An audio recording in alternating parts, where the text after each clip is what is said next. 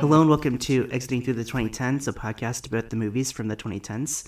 I'm Jack Draper. With me, uh, several years after your first book, it's Clay Williams. 40 years, right? Is it like 40 years or something? Man. Mm-hmm. Yeah. I Something don't like know. that. Yeah, I think about it's quite it's quite a long time. right. I think about people Yeah. writing books and I don't get it. Like like I just like fundamentally don't understand how someone could write a book. Um, Mm. yeah, it's quite an undertaking, and I'll t- I, it's something that I thought about. You know, give he gives Big Jim a run for his money, huh?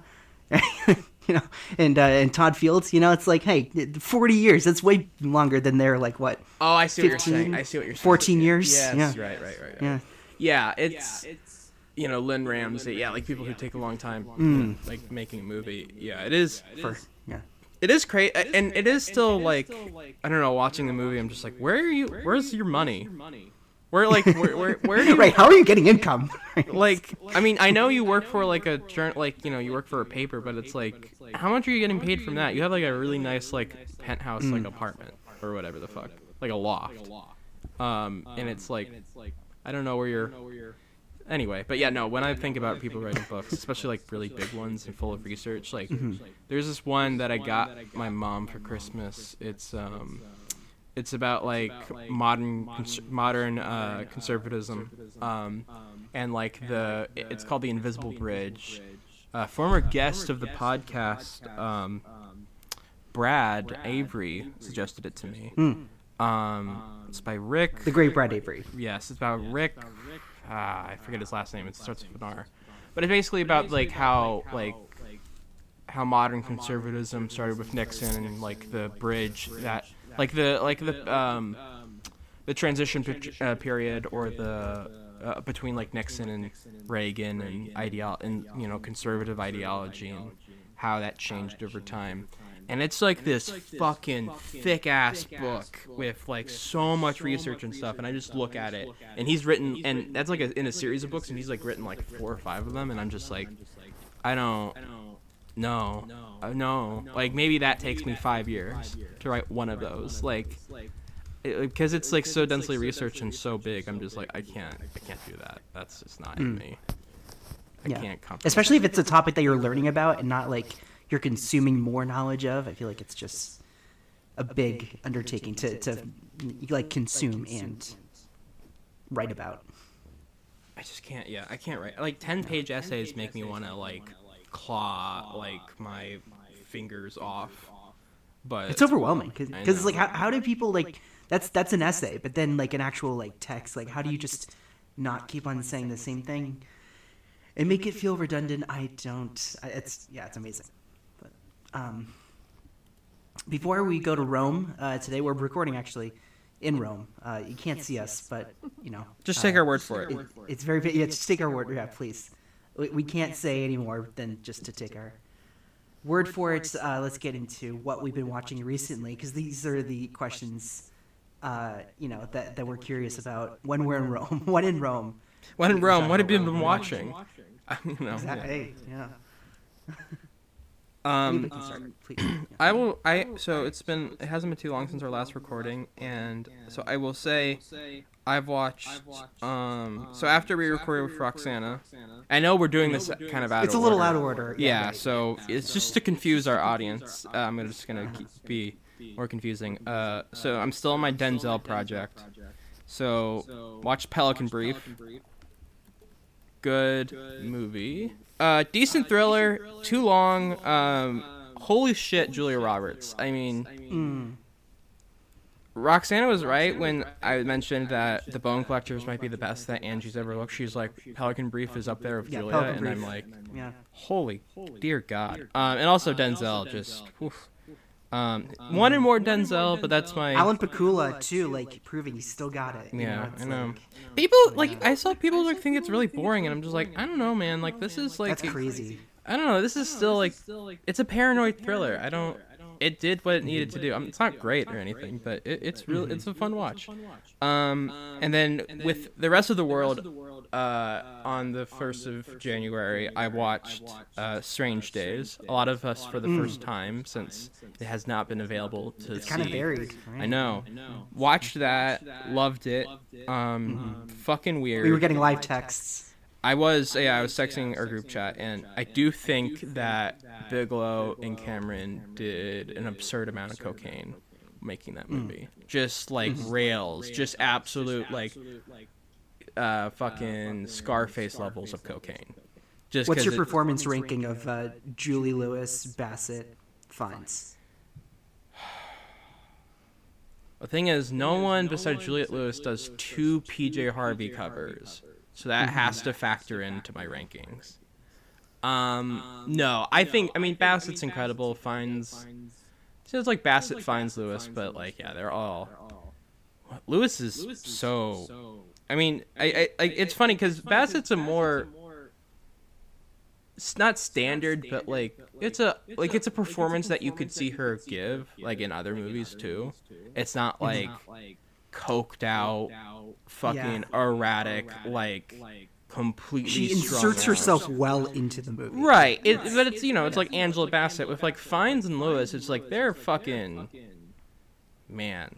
I I can't. Yeah, I, I kept saying that they're like coke addicts throughout. Like it just that's just what it read out read as to me because they're just all just purely chaotic and erratic.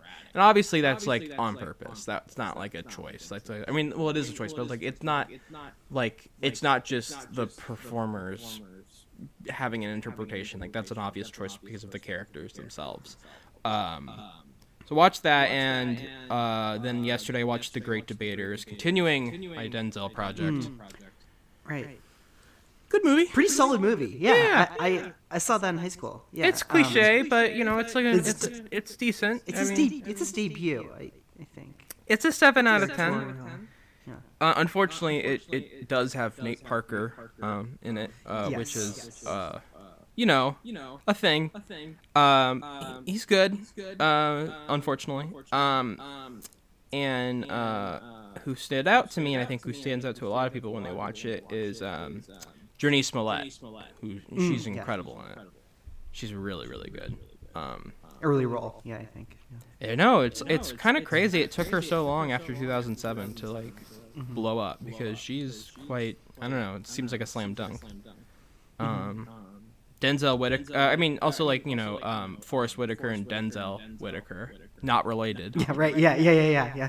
It's it's also like that and Black Panther. I yes, are- exactly, well, that's the yeah, yeah. Yeah. Yeah.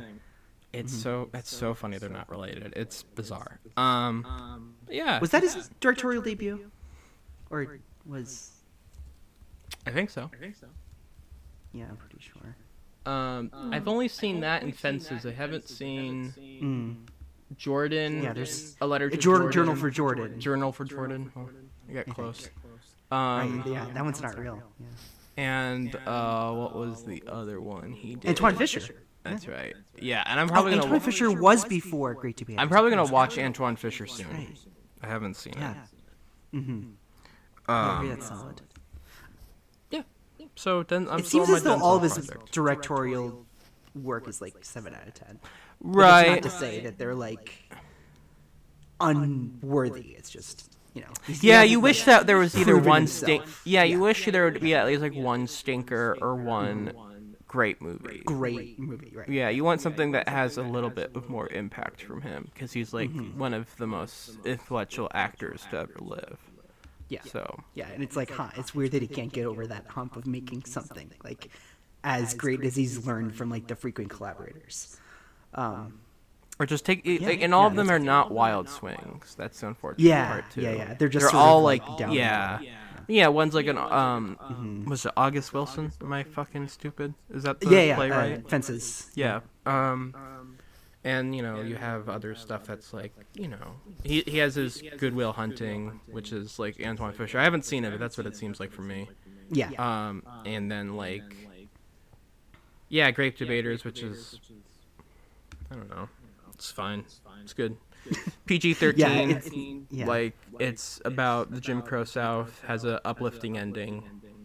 Yeah, it's, like based on a book, I think. Yeah, it's just yeah. yeah, it, it, it was a little bit gnarlier than I thought it was gonna be, just because when the moment you see that PG thirteen, you're just kind of like, ah, okay. But no, like they go, they go for it, um, and I appreciate that. And I didn't also, I didn't know that like, basically he was playing like a communist, which I, I, I was super, I was super into. I mean, I, I, I guess he never. It's never confirmed. Like people accuse him of communism, and he's never just kind of. And he's never like, I'm not a communist. Um, I know it's based off a true story, but I didn't know that part, so that's that was kind of cool. But yeah, besides that, I don't know what my next Denzel would be, but I'll see. Yeah. Mm. Mm. Maybe you, you should maybe like I don't know maybe if you would like space out the directing work or if you just get out of the way because you only have two more. Well, Fisher Fisher is streaming, and I'm prioritizing the streaming stuff. Actually, well, funny enough, Great Uh, Debaters I bought it was like only five bucks. So Interesting. Uh, joining us today is Rafa Sales Ross. Hello, hello, welcome back.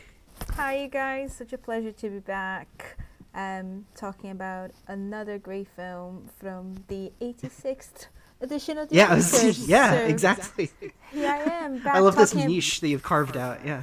Yeah, you guys talk about the 2010s, and to me, the Oscars of 2014 are the best of that decade. So I'm glad to be here Ooh. with another one. I love that.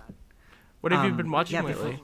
Yeah. I was just gonna- I had the best final week of the year watching wise because I so I spent the beginning of the month catching up on a lot of the films that I've missed throughout the year and then when my brain couldn't take it anymore I decided to revisit some comfort films. So I watched Face Off, which is Mm. truly a cinematic peak of 90s. Um, then I kept with Nicolas Cage and I watched Con Air and The Rock. Um, so Bruckheimer specials. Oh man, just so good. This 90s action flicks with Nicolas Cage, and it was just going for it. I think Face Off is perhaps my top five Nicolas Cage performance. I just love how unhinged he is. Um, it's such a great film. It's so much fun, and the lines are just delicious. Um, let me say, I hadn't seen The Rock, which is funny because Oh, wow. I I thought I had gone through the vast majority. I only saw The Rock this year too. or Oh last my year, god! should s- Honest, there's a there's a point there where Nicolas Cage asks this bad guy, "Do you like Elton John?" Because it's you, you're Rocket Man, and then he sent him flying off the window with funny. the literal Yeah. rocket. Honestly, uh, I was just overjoyed. So Exactly. And th- I think that moment is like so late into the movie where like, yeah, that makes this makes sense. Like this isn't weird or anything. It's just No, it- he it- likes it fits- music. Yeah. He collects vinyl. Yeah. Of course, he's like- asking this guy if he likes Elton John. Yeah, yeah, he's being respectful and kind. You know, it's like Yeah. it fits into the world. It's Oh, it's incredible because it's like that you- has all your favorite character actors you could even think of. William Forsythe, uh, if you want to count Ed Harris as a character actor, sure. Bo I would Keane. So- definitely count. And then another great line before we change, like they, they literally because they're on the rock, they are. That's the whole thing. And there's Yeah. a point where like Sean Connery says, "Well, you're between the rock and a hard place," which is The Rock. And then a live studio audience. Uh, Seinfeld. laughter starts playing. Right, right, yeah. It's like Curb jazz, you know, the jazz playing. bass. It was so good. I just love it. I love a good pun. I love a good Yeah. play on words, especially when it's delivered by Sean Connery. So, yeah. Jerry was. Bruckheimer, man. I mean, god damn, he was on one in the 90s and 80s. Jerry Bruck, like, cause he, you know, he has Scott, he has, um, he has like, you know, some Tony Scott films. He has fucking Michael Bay. Like, that dude was just fucking on it. And of course, like he was the first person to like see something in Bay after like the commercial and music video work to then be like, "You remind me of my friend Tony Scott," and it's like, wow, like you wouldn't think another producer would actually have that eye and you know would give him Bad Boys, right? It's like, What happened to him? I mean, I know he's still doing stuff, but I miss that.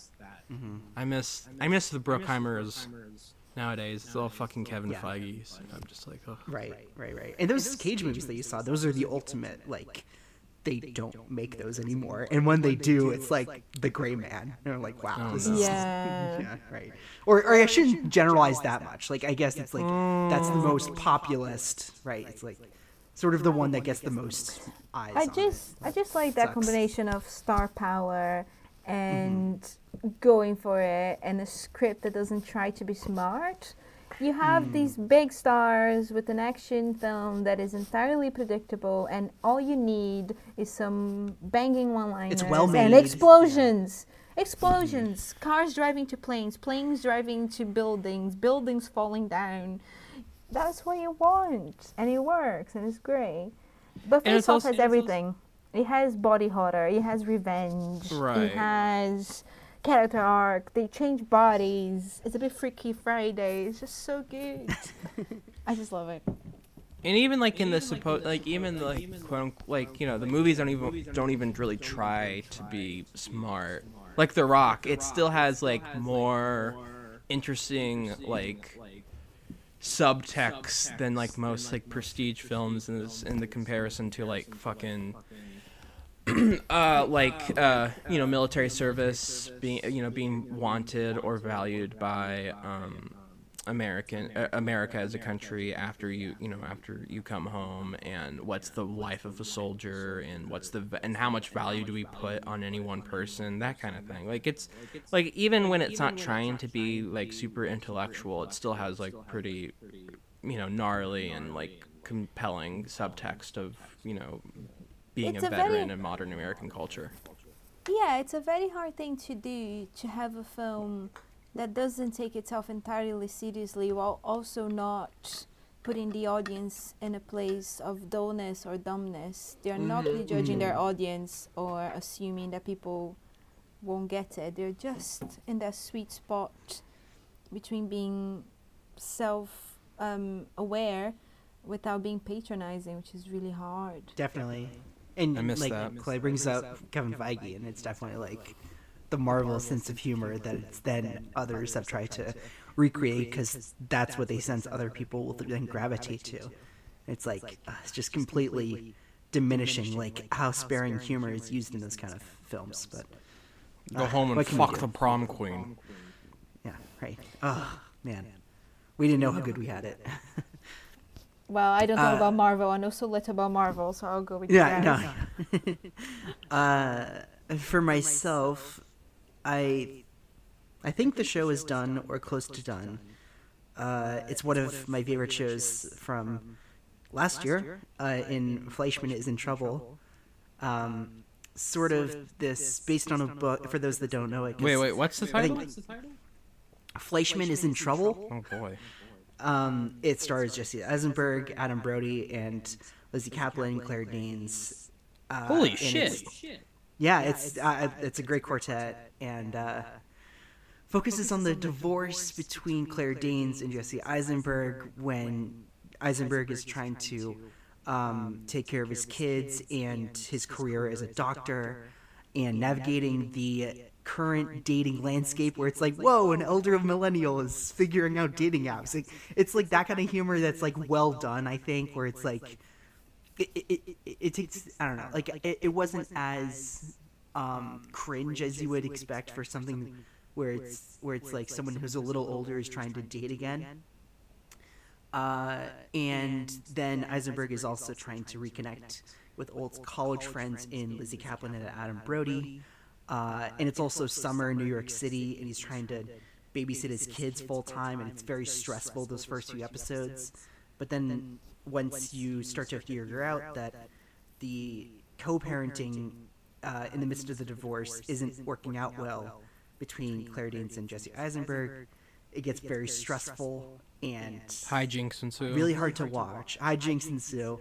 Um, but then you start to learn more about how they got together, and there's an episode that's really, really great that focuses on Lizzy Caplan's uh, marriage. She was married to Josh Radnor, who's, who's actually really good in the, in the show. Um, it's very. I, I, there's some people that are saying like it doesn't need to be like a mini series. This could just be like like a feature, and it could be which you know it's like. I, I don't think it gets redundant sometimes, but I don't think enough to make it like like to make it wrong to, to have it be a series. This is literally the first time I am hearing of this. Yeah, I had no idea this existed. Absolutely not. Yeah, Me it's neither. very good. Yeah, yeah. This is the weird world of weird world of television where it's just like Yeah, it's you know it's based on a book, and the book was, and it's I think it's also written by the author, and it sort of has that similar voice. Um, It's like Sally Rooney for 40 year olds. Is that it? That's what it sounds like. think New York Conversations with City, not Friends. Ireland, but yes. Okay. Conversations with friends. Like. Conversations with Fleishman. Yes. Yeah, good. All right. I should check it out. Yeah. No. You would just think with this cast, I would at least hear like a word about it. Yeah. Yeah. I've just yeah, never exactly. heard of this thing. God, No. TV is so fucking weird. I TV don't. is crazy. I, I, I, I, I, you know, I, w- I used to have all these like theories and ideas of like the state of television or whatever, and then I see, then I like see this, I'm like, I don't know, man, I don't know, I know. Yeah. I don't know. I mean, we spent like 45 minutes on the beginning of the counselor episode being like, I don't know what to do anymore. like we, like we are kind of broken. And and I, you know, it's like reboot was one of my favorite sitcoms of last year because it's just like I'm in my comfort zone. Like like this this cast I know, it's from a creator I know. Like okay, everything is just like fine, and I don't need to like, I don't know, like this isn't a prestige miniseries anymore. It's it's good, and that's all I need. There you go. That's all we need. Yeah, I, mm-hmm. I only watch Dad Cinema now. Yeah. You need to get into Yellowstone. Be like Tyler. I guess that's my next step into my dadness is watching Yellowstone. You know, my mom asked me, "Hey, do we have a Paramount Plus account?" And I'm like, "Oh no." And I'm like, "Why?" And she's like, "I want to watch Yellowstone." And I'm like, "This is a disease that's infecting every person over the age of 60." Mm-hmm. Because now You're they're start calling your house your ranch. I know, my God. And, and I know it's like, I think it's because they've been promoting the Harrison Ford thing, which mm-hmm. I still don't really know what it is. I think it's like a prequel of some kind. Um, and now it's just, 1899 or I don't fucking know. 83. Someone's, Sure. you know, I'm gonna realize it. Yeah, Um, it's a year. And now it's just like she saw that and it's like, oh, I need to watch Yellowstone. And I'm like, oh, why? And she's like, all my friends love Yellowstone too. And I'm like, this is a disease. It's an illness. People are Yellowstone pilled. Just everyone over the age of 60 has to watch Yellowstone. It's like, it's very. I don't know. I mean, I'm not like. I have, maybe Yellowstone's good. I don't fucking know, but it's like it's just very funny to me that Taylor Sheridan has captured the hearts and minds of everyone verse, over yeah. 60 Yeah. in America. He's got my dad. I know. Yeah. Jesus. Okay. Uh, Whatever. Whatever. Or, uh, you know, there's then there's like the counter programming Mayor of Kingstown, and Par- Paramount Plus just like has him in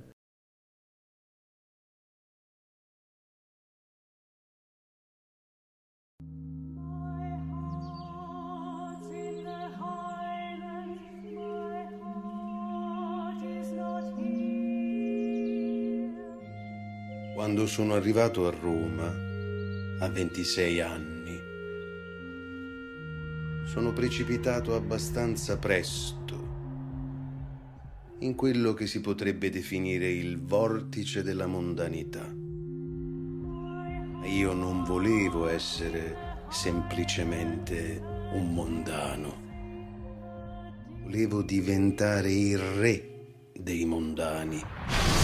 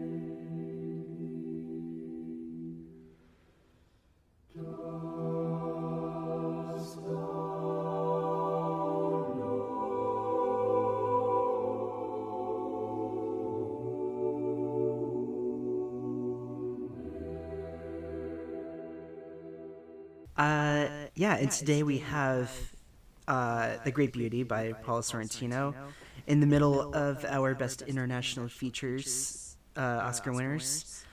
uh, I think this is myself and Clay's first time seeing it. Rafa, please take us away with your first time. I have watched this film for the first time in 2013 at the Rio Film Festival. At the exact same festival, I saw the film that we spoke about for the last time, The Broken Circle Breakdown. Um, 2013 was such a rich year for cinema. You had Nebraska and Cy Llewyn Davis, Her, Gravity, Before Midnight, The Hunt, The Broken Circle Breakdown. Um, all of these Oscar-nominated films. Um, The Hunt. so That's- good So yeah. such a rich year and the first time i saw it, it was actually my first sorrentino and i remember being flabbergasted in the cinema and just uh, it's if you read about this film you will see words like vibrant and alive and it is it is one of those films that drips with energy that knows exactly what it's going to do that is so tightly written and even more beautifully shot. It is casting's impeccable but you have Paolo Sorrentino reuniting with Toni Servillo who is his muse. The two work together very well and this is the role that he was born to play. He's a fantastic theater actor. He's a um, he is the best you can find in Italy and it will see people comparing the great beauty, beauty to to the great Italian directors and Fellini um, and even though comparisons become dull after a little while it is just merited it's just this beautiful ode to Rome and to aging in a city that has aged and it's, it's just a pinnacle time. It's just beautiful and yeah i think we will dig a little bit more into into the characteristics of the film itself but I, I remember very vividly watching it for the first time. And it's a film that has a fairly long run time but it just goes by flashes by it never stops Mhm. and music is great and the rhythm is great so it's a very good watch and i've watched it a few more times ever since and it's always a hoot that was very good Yeah. And we're- what Have you ever been to Rome? no never been to rome the only place in italy i've been to is venice Mm. um i would love to go to rome Is there a but- fi- is there a film festival there? Hmm, Maybe. Maybe. Yeah, it's funny because a couple Hmm. years ago I interviewed just- Tony yeah. In Venice, and it was truly one of the most Oh my gosh. insane experiences of my life. He was all dressed in white linen, That's so oh, cool. of course. massive Now I'm like- sunglasses, smoking a cigar in this tennis club. Um, yeah. Now what I want to do is like make a list of people in the films that we've covered and guests that have talked to them or anyone that's talked to them. And and like you talking to Sorvino must be like the first that have come to mind. I want to Yeah. now. I want to now imagine doing what you're doing, Jack, but instead imagining which one of them would be wearing white linen as I interviewed them, because I think the list would be longer than we think. Um, he has such a presence though. He's just one of those guys who has always has an entourage. He's just always surrounded by people and always talking, commandeering a room. Um, and comes across on the screen and yeah, he's great. when you saw him in white linen, when you see him, when you saw him in white linen smoking a cigar in a tennis club in Venice, Italy, did you just tell yourself, "Wake up"? Yeah, like, I wake was up. just- I thought it was in a fever dream. That's so I funny. just I forgot I was gonna ask. I was just People are so cool. cliches. It's I love it. I love it. I love how it like sometimes people are doing exactly what you think they're doing. Like it's not like some fucking crazy like um you know juke move of just like no I'm actually you know drinking a nice tea wearing a sweater or whatever. No, I'm dressed in white linen at a tennis club smoking a cigar, probably with some red Yeah. wine right next to him. That's so to be funny. fair, it was um, right at the heart of the biggest festival in his country, and he had two films in there, so he was in high demand and excited and True. to tons of people. So yeah, good. Wha- Linen's good. Love it. That's so funny. What was um? We so when you were coming out of the theater, watch, after seeing it for the first time, what was like? What was the vibe? Like, what did other people I was think just about about to ask this. I hate this. Oh I know. It's it's funny because I saw this film very early in the morning, Um, Mm.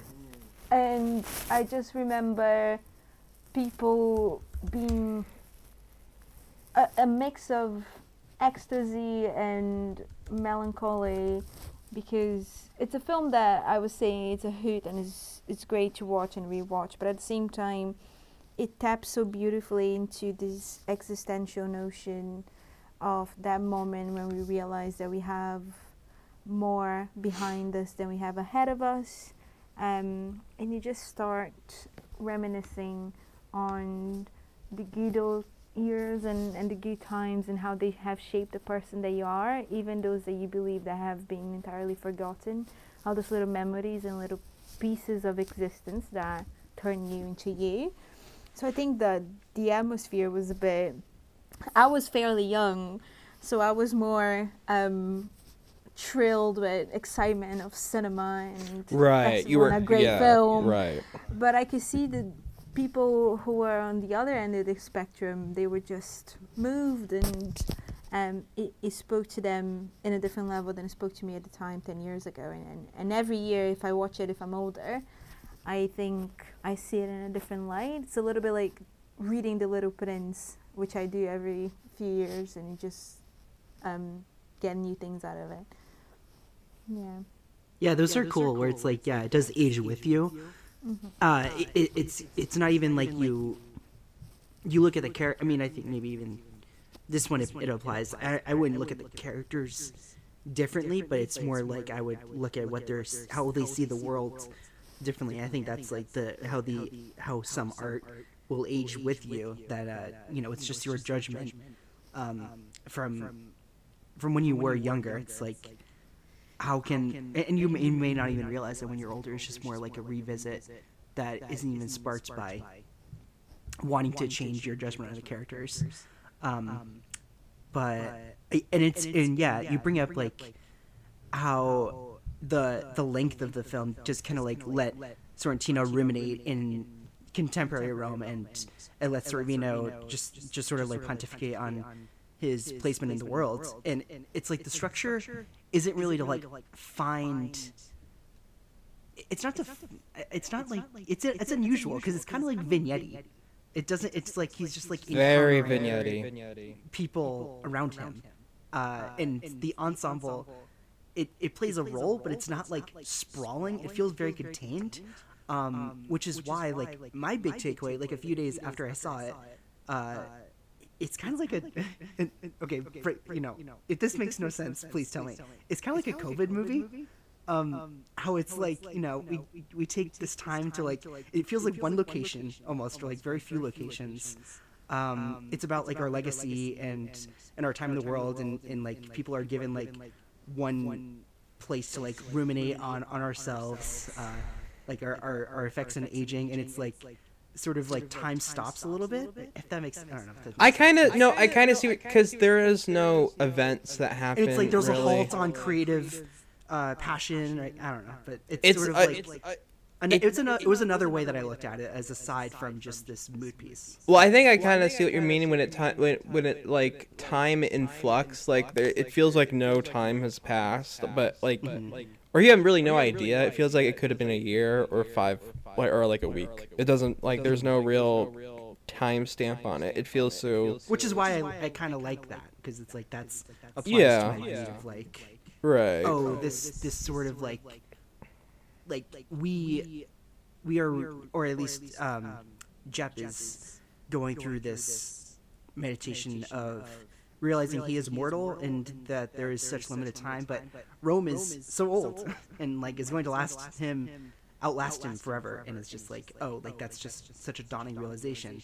um, and of course like a like a someone like this is going not going to take those feelings out in in a way where it's like productive but It's interesting that you're saying this looks like a COVID film because this film revolves very much around the idea of Jep Gambardella as a mother flaneur, right? Um, I'm pronouncing this poorly, but um, please let me know if I'm being condescending. But do you know what a flaneur is?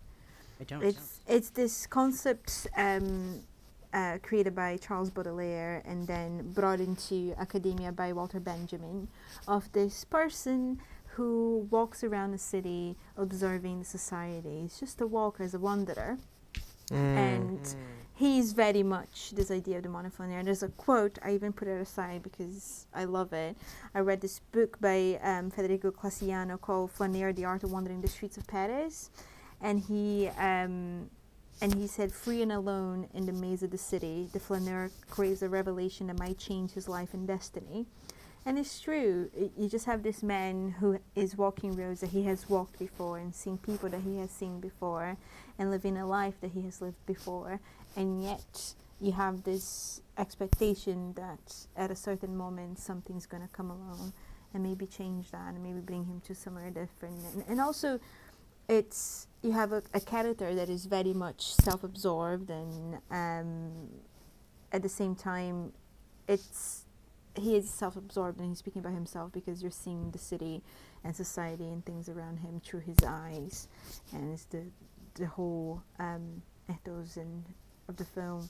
So yeah it's interesting that you say it's a COVID film because during COVID we were walking and wandering through empty streets is, is very much this idea of the the wanderer. Mm-hmm. Well, it's also it was a time for, or speaking, you know, co- everyone handled COVID differently, but it was a time of self reflection for myself. Um, because you know you're alone or you ha- you're more limited to what you can do, and sometimes sometimes you're just home alone, looking up at the ceiling and just like, who the fuck am I? Um, and I feel like that was a shared experience a lot of us had was this time of just trying to take stock, take inventory, if you will, of just like just everything, everything in your mind. Like, kind of explore, like, okay, what do I want out of life? What do I expect? What do I think will happen? What can I do? How do I feel about where it, my life is right now? Um, Yeah, it, it, it's it's sort of like in that way. Um, it reminds me of the Banshees of Inisherin. Have we all seen?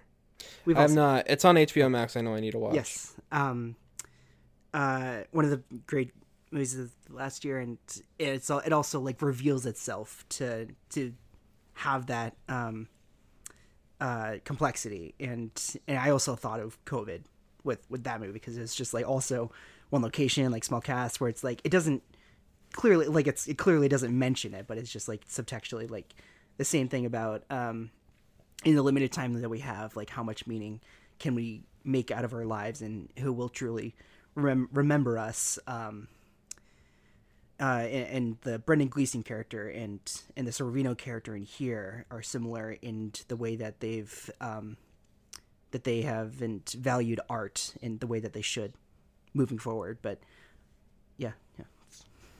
Yeah, I also think that you're saying is a moment of reflection on your life and what you have ahead. But to him, he's in a moment of reflecting on what he has lived, which Right, is right. Um, a very powerful exercise to understand the choices that you have made and to try and come to a certain peace because I think it's very related to the human existence to constantly regret things that we have done and to wonder how they would have looked like had we not made that choice or had we not met that person.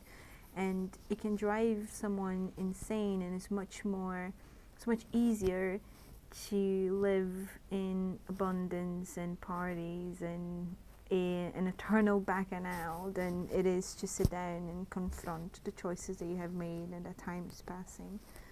Yeah, it, it's it's beautiful. There's this there's a lot of really great lines in this film, but I think my favorite every time I go back to it is when Jep meets Stefania, who he trashes in that party Mm. he he does it with such resolve and he meets her a few months later and he asks her if they ever had sex. And she's like oh my god no. And he looks at her and he's like ah thank god we still have something nice to do together. And Hmm. it's lovely it's when you're realizing that even though you have gone through to so much with someone in real life there's still things to look forward to and there's still moments that you have not lived. Yeah i love that it is that romanticism is something that I really do appreciate about the film, and those are the moments it like shines for me. The idea, you know, those like the sentimentality. Um, I appreciate that much more uh, than rather like the existential crisis moments or the. Yeah, I I- I think what I struggle with the film is the pretty much a lot of the stuff post Ramona dying. Um, it kind of her she was kind of like my main draw into the film when she appeared, and their relationship together was the thing that kind of made the movie for me to be honest because I felt it was such a unique way to clash different perspectives together and have Jep really kind of marinate on the idea of youth and how he interacts with that youth and how it can become something more special and spiritual than like physical like i don't even know i don't think they have sex um like Oh, they do. Just, they just They do have Well- sex. well, at the end, like they said, or at least it sounds like. I remember like one of the lines being, "I'm so glad we didn't make love. We just like right slept." now, I think yeah, that time they they did they did spend some time together, the two of them. Yeah. But I but I also think that like she's an interesting character, but it's one of those things that in the film she's very much there as a secondary plot to lead Jep to something else. And as that, it's a very clever one. And at first, you're instantly judging this woman who is slightly older and does not leave the strip club, who is very clearly into plastic surgery and Botox, and then you're slapped in the face with knowing that she had an incurable disease and she knew she was destined to die. So why not indulge and, and live your life the way you want to live instead of pretending that there's something better around the corner or plans to live or a future to concentrate on. So yeah, it, it is a figure of complacency at the same time. Uh, This parallel of um, exaggeration and complacency is very beautifully Yeah, it is interesting because like the indulgency and uh, destiny are so different, but yet they are on parallel tracks. Um, that if we if we realize that, or if we realize, or if Jep were to realize that his life is so short and he he may not have the creative aspirations or spirit that he did have in his twenties, uh, and now is just like, oh well, you know, I can write about write about a novel about nothing, or or what is that that he says, and, and it's just like, then you might as you may as well indulge if you're just gonna be having these ideas where you can't even impress your your peers when even though you're you're working for this newspaper.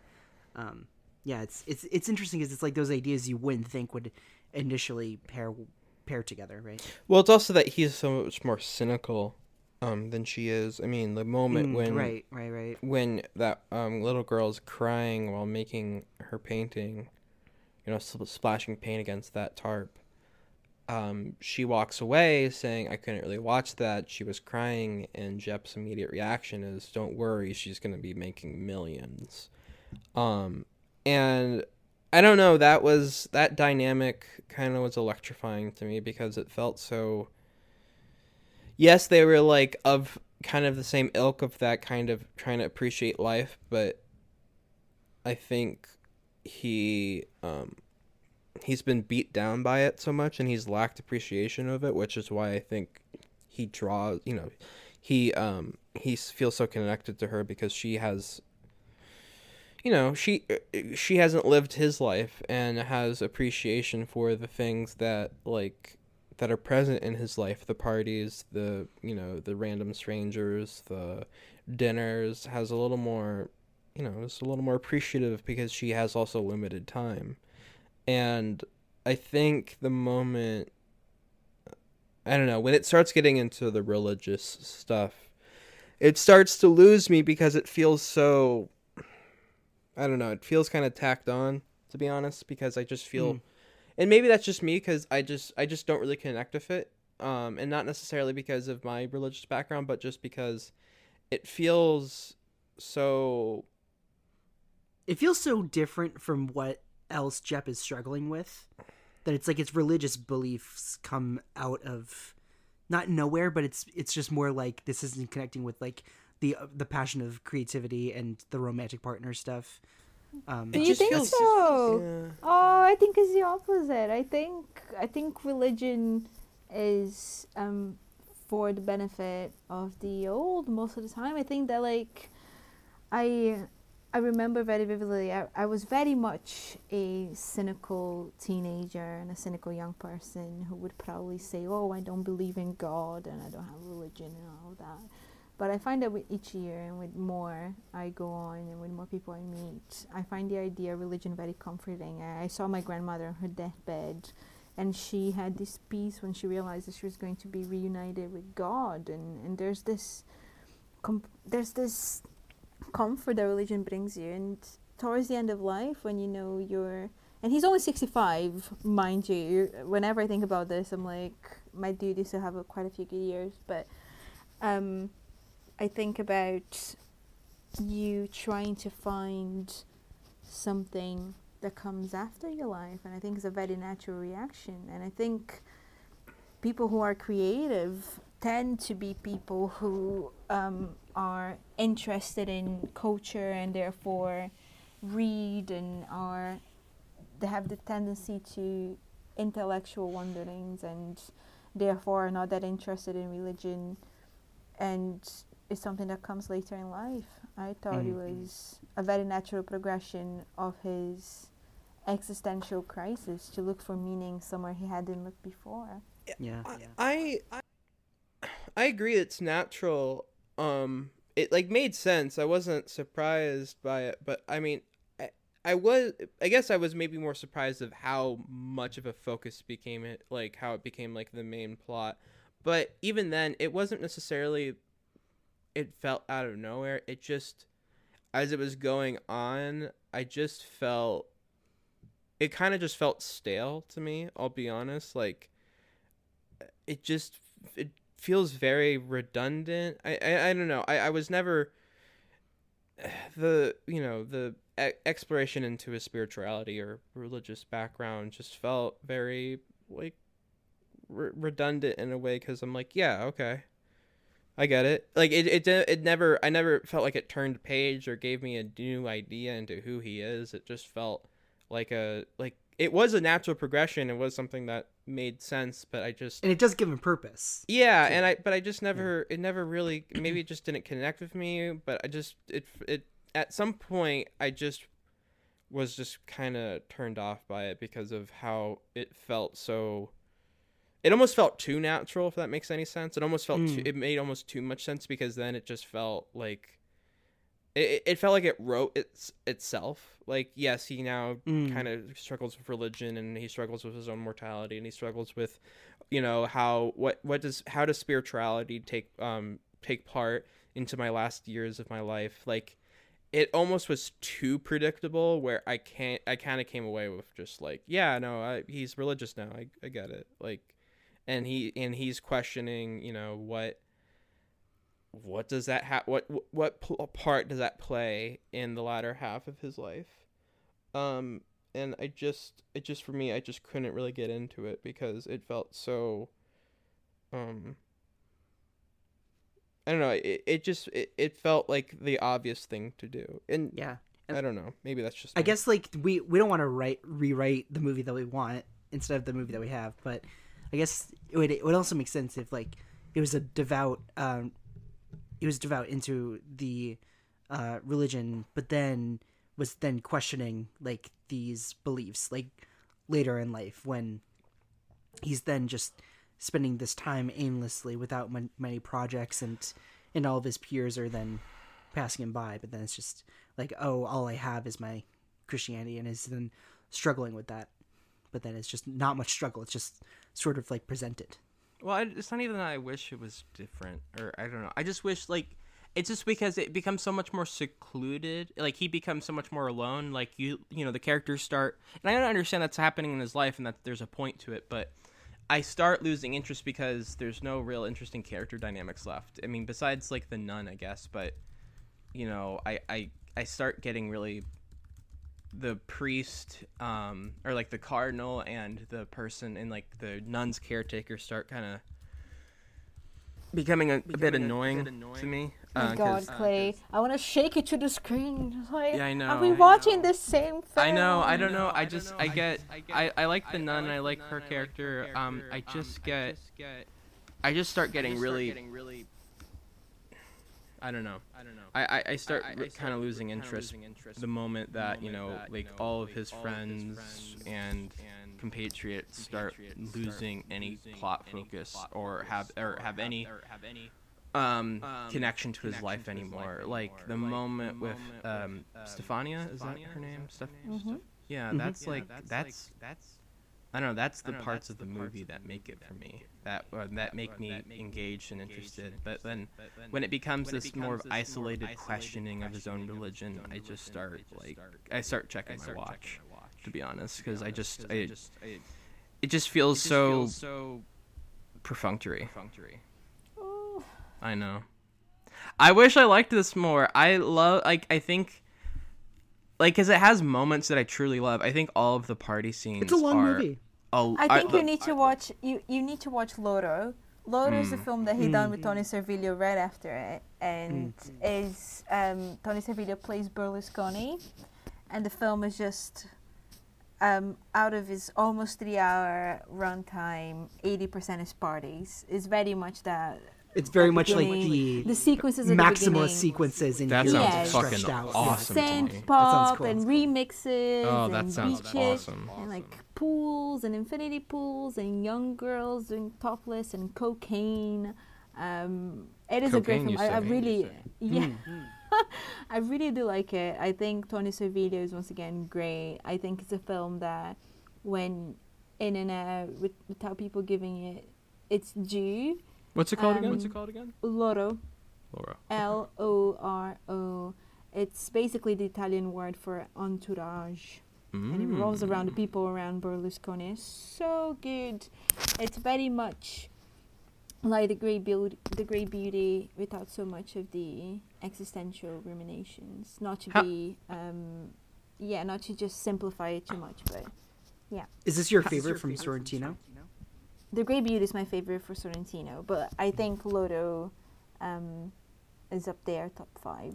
How how Pretty good. how familiar are are you with Italian culture um in general? Just because I mean maybe it's just because of your experience with Italian cinema, but just the way you speak about it feels like you have a lot of context there. No, I okay. know Oh, okay. Italian culture through cinema and a little bit through football, perhaps. Um, Um, what what how much how like how in depth is your um experience with Italian cinema? Like how much like how do you feel like it's one of the more the places you come to more when you're watching film? I think I have many more gaps than I wish I Mhm. did. Mhm. I have gone through. All You can say the that about any place. I feel like you can Yeah, say we but I all think- have gaps. Yeah, but I think with Italian cinema more so because it is a cinema that I love and that I haven't dedicated as much time as I as I should. I have watched a lot of when you're talking about classic cinema, I have watched a lot of Japanese cinema, French Mhm, cinema, Latin American cinema quite obviously, um, American cinema quite obviously, but not as many Italian films that I feel as I feel like I should have watched. But some of my favorite films of all time are Italian, and some of my favorite literature of all time is Italian. So- Right, so right. perhaps that's it. Um, and I think out of all the classic European countries, cinema wise, Italy is where I find most resemblance to to my world, my cultural worldview, as someone who is Mm. Latin. The warmth and family dynamics um, is where I find myself most at home watching. Interesting. Perhaps that comes from it, Yeah. Yeah. That's awesome. Awesome. Okay. but I do love it. I feel I've watched because I've been going to the Venice Film Festival. It's my favorite festival. Um, I always go and watch the, the Italian films, the new Italian films, and the new Italian directors, and there's so much wealth over there. So yeah. What's why is it your favorite film uh, film festival? Oh, you're gonna get me talk about Venice. I love it. I, first of all, this is a very niche information, but basically, Venice has this thing that is so good for someone who is desperately anxious as I am. Is embargo times are much more relaxed. So basically, Oh, that makes sense. uh, Yes. you have like a film, a screen, a press screening at eight thirty Right. a.m. and your embargo is only when the first public screening happens and this is around the earliest that will be is like eight hours after you've seen it.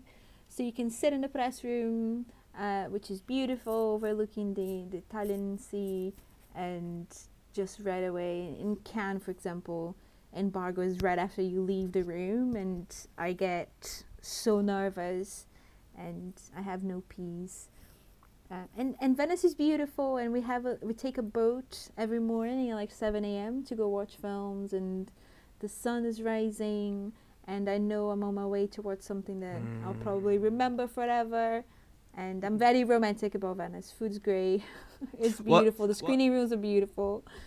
It's great. anytime I've talked to people who've been to Venice or Italy in general, I mean, you know, and, and I guess it's the same, you know, with France, but you know, it's truly like the most romantic places in the world. Um, um, It's so gorgeous, and you It go makes to the sense why those room- places are hel- are hosting festivals. Like Right, yeah, right. and and you go to the little street. I remember the first time I've been in Venice, and my first film, my first Venice Film Festival was just a couple of years ago, and um, because I moved to Europe just a few years ago, and I couldn't do this when I lived in Brazil, obviously, because it's so expensive.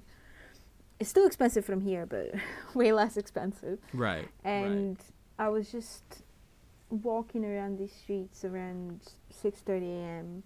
and the sun is kissing those houses that are made out of something that looks like clay. There's a name I never remember, but there's this orange here, and the sun is making even more orange, and you're seeing the cracks, and you're wondering who has lived there, who had raised their babies there, who hmm. has fallen in and out in and out of love, and um, and just yeah, it's beautiful. I'm, I'm very romantic about the history of places and history of buildings Mm. and lives lived. So, yeah, I get very romantic. Do you think that, since going to Venice, it's given you a, ba- a greater appreciation of the Great Beauty? Well, yeah, but I think to me, Italy is very cinematic. You watch something yeah, in yeah. Rome and you fall in love with Rome, and you watch something contemporary. You watch Call Me by Your Name, and you want to Mm. drop everything and go Right. live in a tiny little Italian city um, that has two cafes and a little bodega, and it's just easy to fall in love with a place like Italy. And yeah, I think this is why it renders itself just such beautiful cinematic portrayals of aging and, and coming of age and then later in life because you're just walking and wandering and you're putting yourself against this massive tangible proof that time goes by and yeah Yeah, I tell.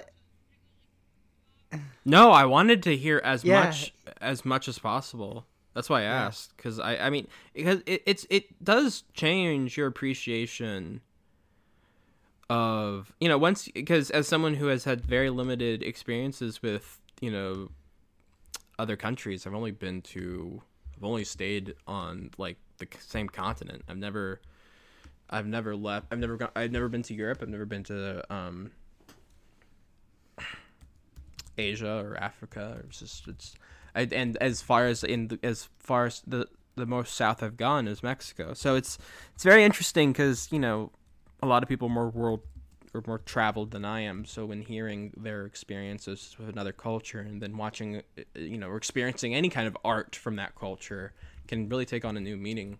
Um, or it may not even necessarily new meaning, but just gives you kind of a maybe just a little more broad context. So I always like to ask those questions because I think it's important to- when discussing, you know, your feelings on a piece of art that comes from a culture that you, you know, you've at least had some immersion in, even if it's very limited.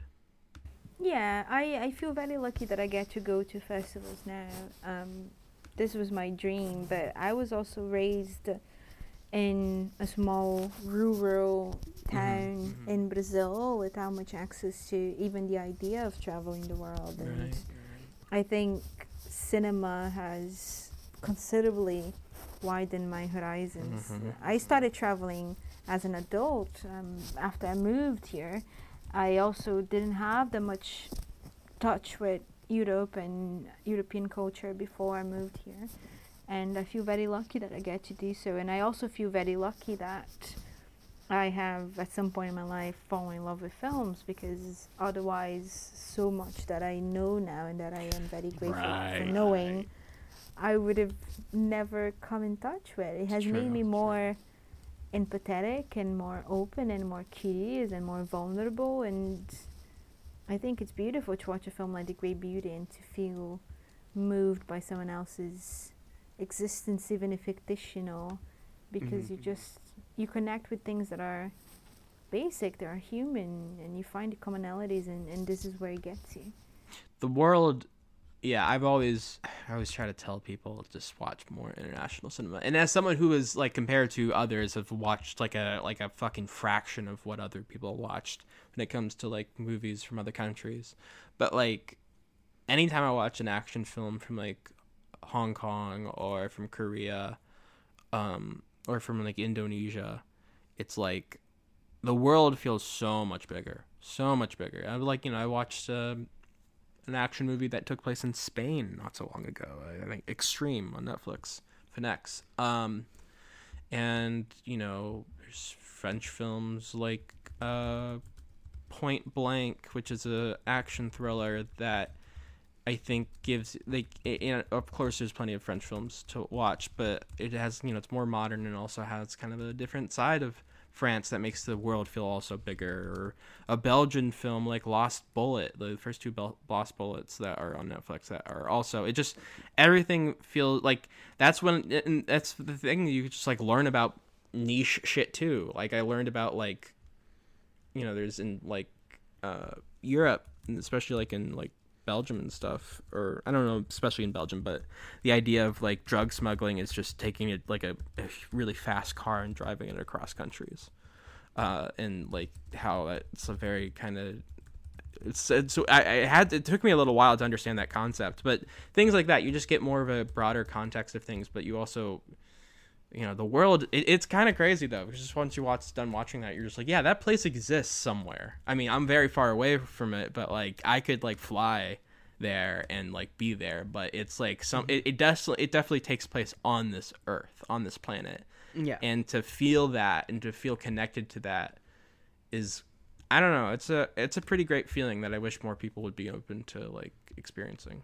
Yeah, and not to be like the magic of like cinema, but like you know, it's Please do. the- this is about the magic of cinema. it's about romantic qualities. Yeah. God damn it!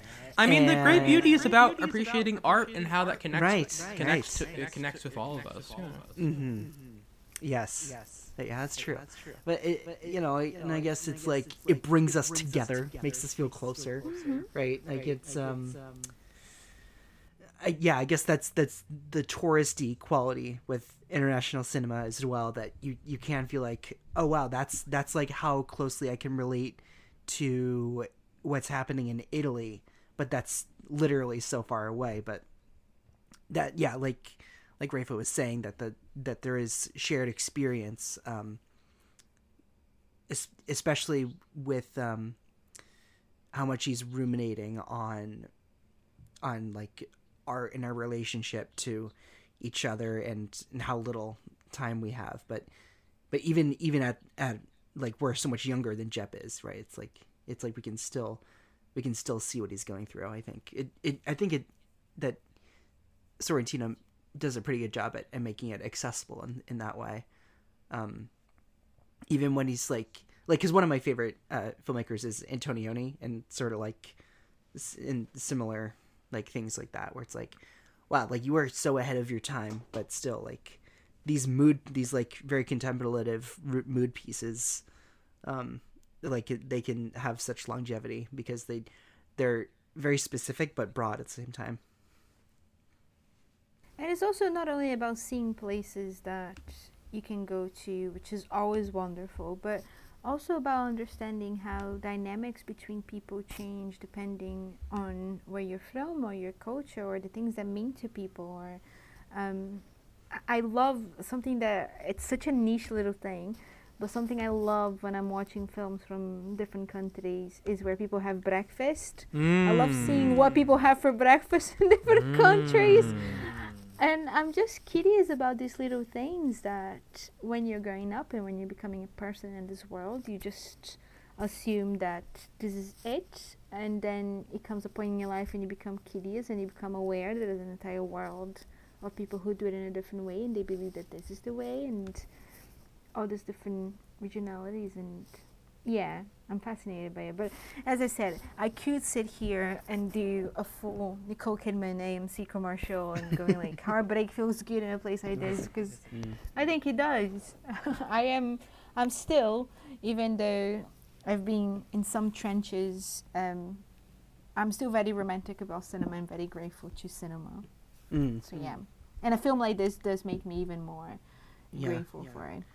I, I- I think you know i wonder how the great beauty would be different or indifferent if it were about a filmmaker and not a novelist Hmm. Huh.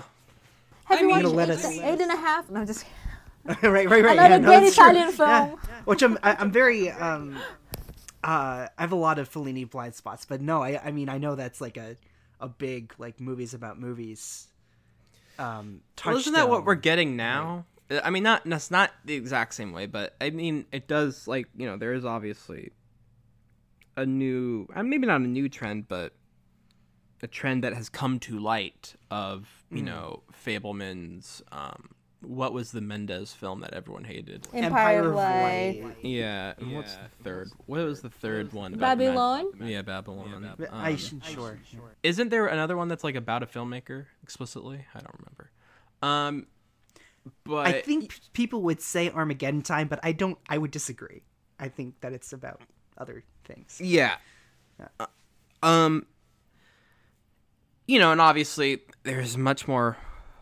You know, people have been making. And then there's movies. Belfast, and That's uh, yeah, yeah, yeah. And, yeah, and, and, and there's uh, you know people who've been making movies about movies since movies were ever being made. yeah. So it, like you know, I Cinema think what's- Mm-hmm. Paradiso, uh, you know, all this kind of stuff. So it, it it's definitely not new, but it is interesting how Life is beautiful. Right. right, and we keep coming back to this. Again with Italy, right?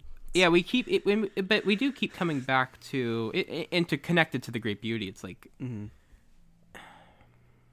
the struggle of an artist. The you know our us contemplating our own our, our, our art but our the point of even making art. Like the connection it has.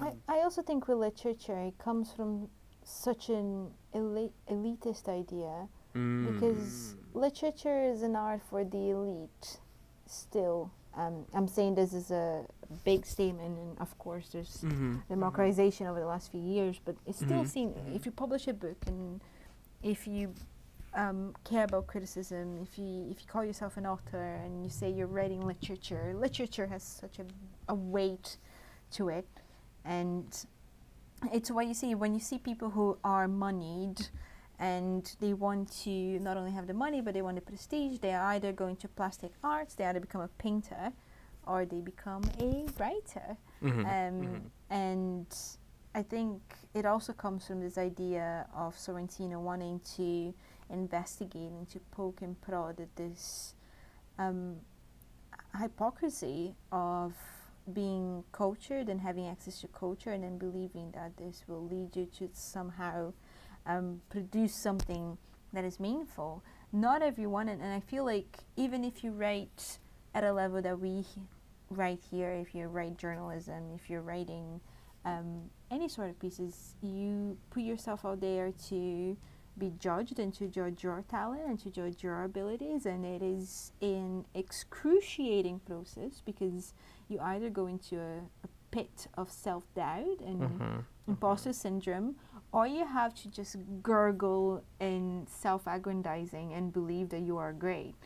I don't think I have met a single person who has managed to find a balance between the two.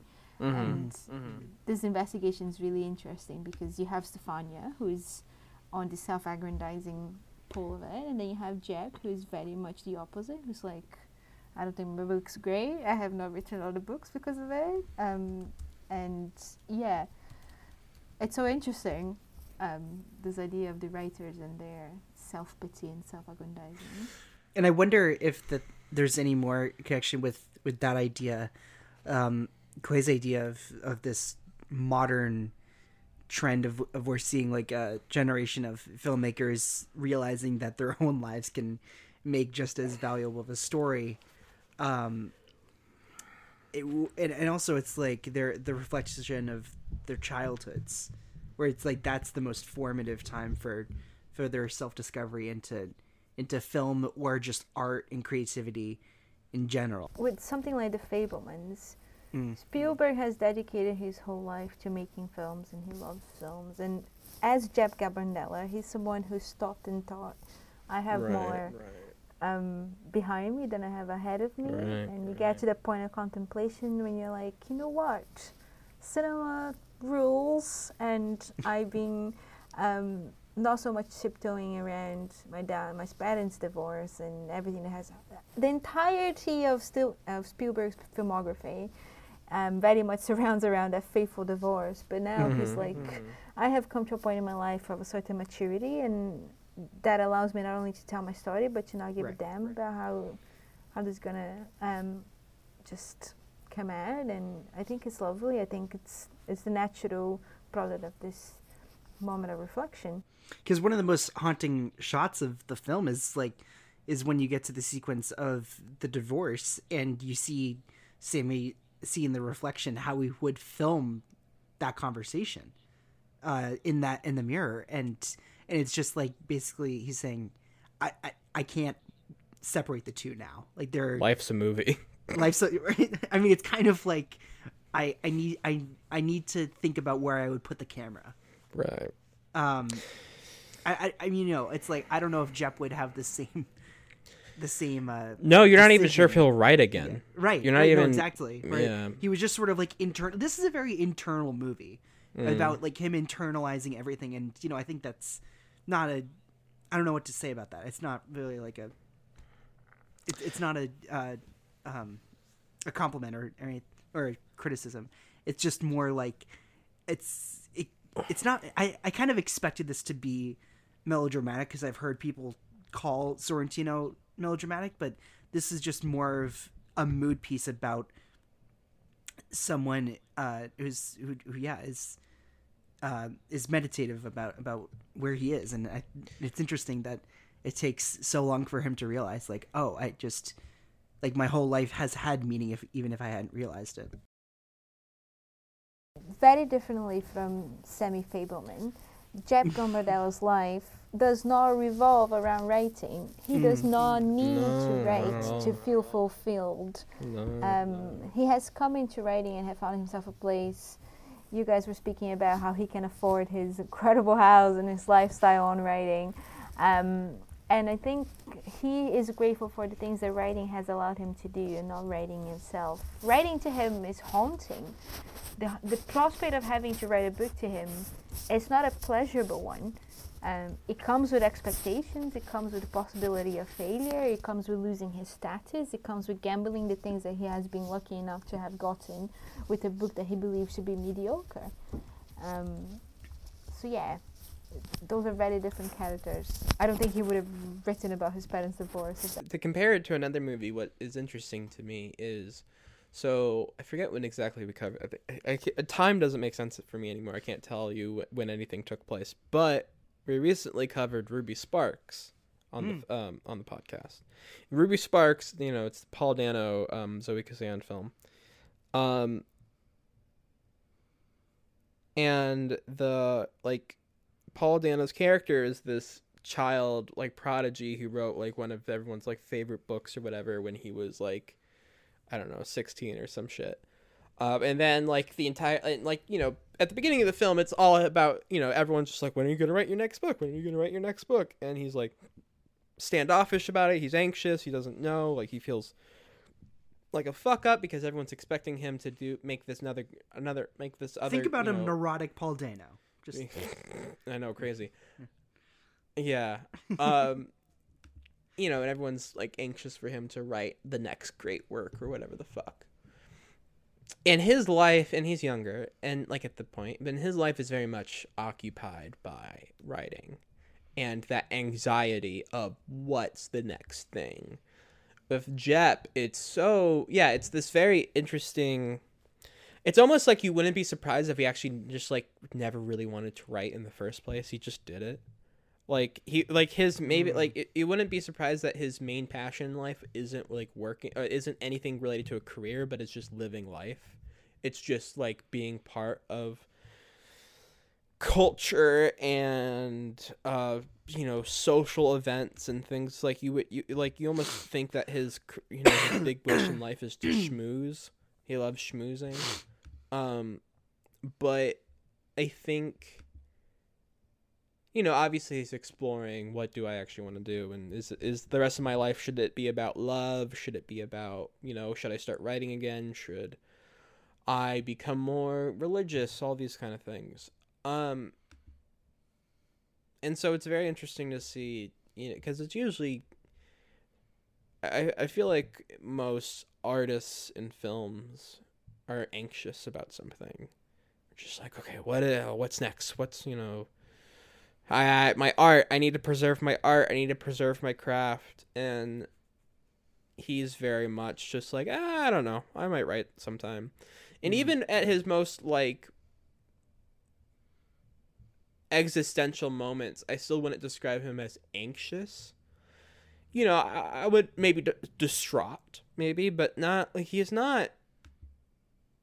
You know, he's not like really worried about what or like he's like in the moment, just kind of like shaking or freaking out. He's just more of just this very more generalized and bigger question of ah, what now? um instead of just this oh, i have to do this and i have to do that i have to do this he's like i don't even i don't even know where to start um and to kind of also go back to like how you know the role of art in the film i think the most dev- devastating and awe-inspiring sequences for me in the film is when he goes to the um exhibition of all of the dude taking photos of his entire life. I love, that is my favorite scene. That other piece was my favorite piece of dialogue. But that scene is just so gorgeous. Not only, I think there's a very formulaic um, approach to using that particular exhibition to reflect on someone aging. I will give you that. But it is so beautifully shot. That's oh the my thing. god, That's the thing. that is the scene I most vividly remember watching it in the cinema for the first time because I it was one of those moments I was just holding my breath with the camera traveling and the face of this man just opposed to the face of this kid who's turning into a man and the light is beautiful and the music is beautiful the score for this film is just beautiful. Um ah I love that scene. I just yeah I'm glad you brought it up. Yeah, it's definitely yeah, like when I first was like when I first understood what the the exhibition was, I started rolling my eyes and then as the scene kept continuing, I'm like and you you know, and just his reactions and how much time it takes. It's such a patient scene. It doesn't move on. Like you would think it would cut from like you could see a different film of it just doing like these rapid cuts of each little photo and just like you know showing like just showing this almost like montage of all the photos and all these different sequences and just keep cutting cutting cutting cutting cutting but it, like the camera is so patient and it takes so much time just kind of looking at each individual photo or not each individual photo but like the photos as a group. And it kind of lets the audience train their eyes on what you know like on one photo over the other. It doesn't tell you which photo to focus on. Um, it lets the audience draw what it, it lets it lets the photos draw the audience's interest rather than the camera picking one and being like look at this one it's very. It does feel very, it feels immersive in that way. it- Yeah. very immersive And I also think that in a way that it is very clever, despite being slightly on the nose, it adds tangibility to something that is intangible Mm. which every single photo is a day and when you see it like that and you realize how many days you have lived and how many memories you will have lost and it, it gives the idea of time a tangible notion which is everything someone could argue Jep was looking for understanding the time that he has lived and how much time he has ahead and the impact he has made and the lives that he may or may not have touched and more egotistic the, the the impact that he has had and how he belongs in this world how he exists in this world. So i think it's a very be- it's a very beautiful way of putting something that was only in his mind and transforming into something that is physical. And, and in that structure in particular that is a is a cyclical structure he's in a mini coliseum of sorts. And it, it, it does grant it this cyclic cyclical idea of life of beginnings and ends and yeah every time i watch that I, i'm really moved Uh, I, I think about every single day in my life that i will not have a single memory of of all the little mundane things that i've done and people that i have met as a kid and i'll never remember and the interactions and yeah it's very beautiful Mm. Yeah, because you know it's. It, I guess I I could read it like the memories and thoughts of the moment Jep has. That that ju- that is the uh, the purpose of an existence. It's not so much what you create, but it's the memories that you hold, no matter how long those those memories last with with you. I, I think because that that's just that's enough.